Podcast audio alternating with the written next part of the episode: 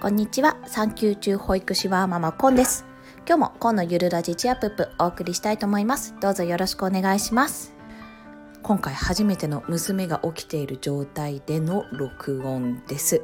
さっき一回自己紹介だけ撮ったんですけどあの録画した E テレを見ていてその音声が入っちゃったので撮り直しました。すごい激しかったです。さて今回のテーマは環境がものを言うし環境を変えられるのは自分しかいないというテーマでお送りしたいと思います。私産休に入ってから今いろいろなことに挑戦している真っ最中でございます。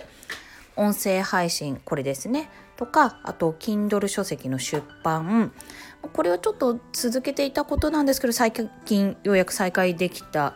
えー、ノート。更新頻度はちょっと低いですけど。あとツイッターですね。ツイッターの更新も毎日行うようにしています。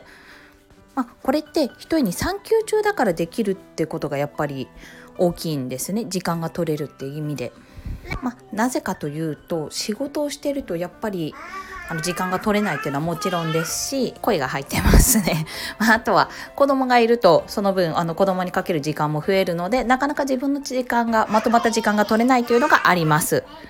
仕事をしていた時は、まあ、時間は拘束されますし何よりちょっと疲れが取れないっていうのが大きかったんですね。せっかくまとまった時間休みがあったとしてもあの疲れを取ることに専念してしまって何もできないってことが多かったです。週末は子供も保育園お休みなのでずっと一緒にいますしなかなかやれる時間もないなと思っていたし他に目を向ける余裕もなかったですねその時は。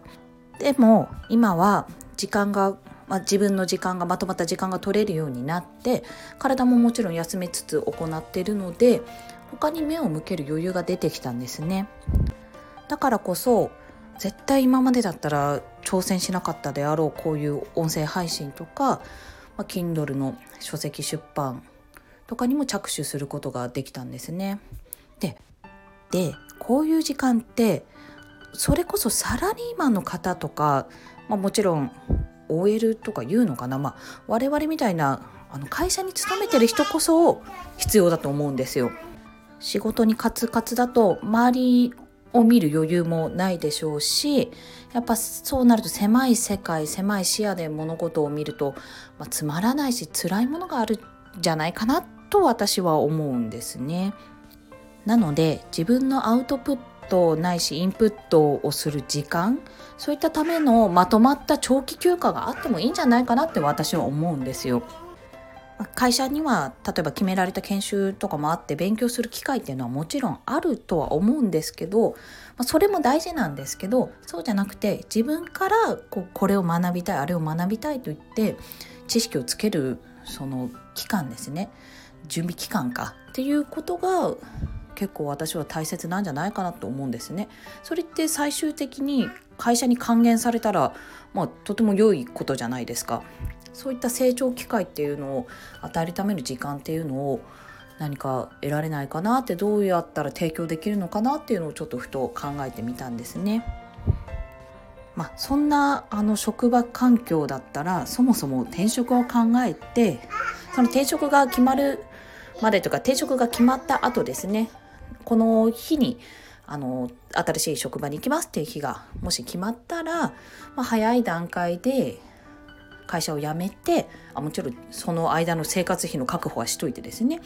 であの次の転職先に向かう前にその長い時間をとってそこでアウトプットインプットするっていうのもありだと思います。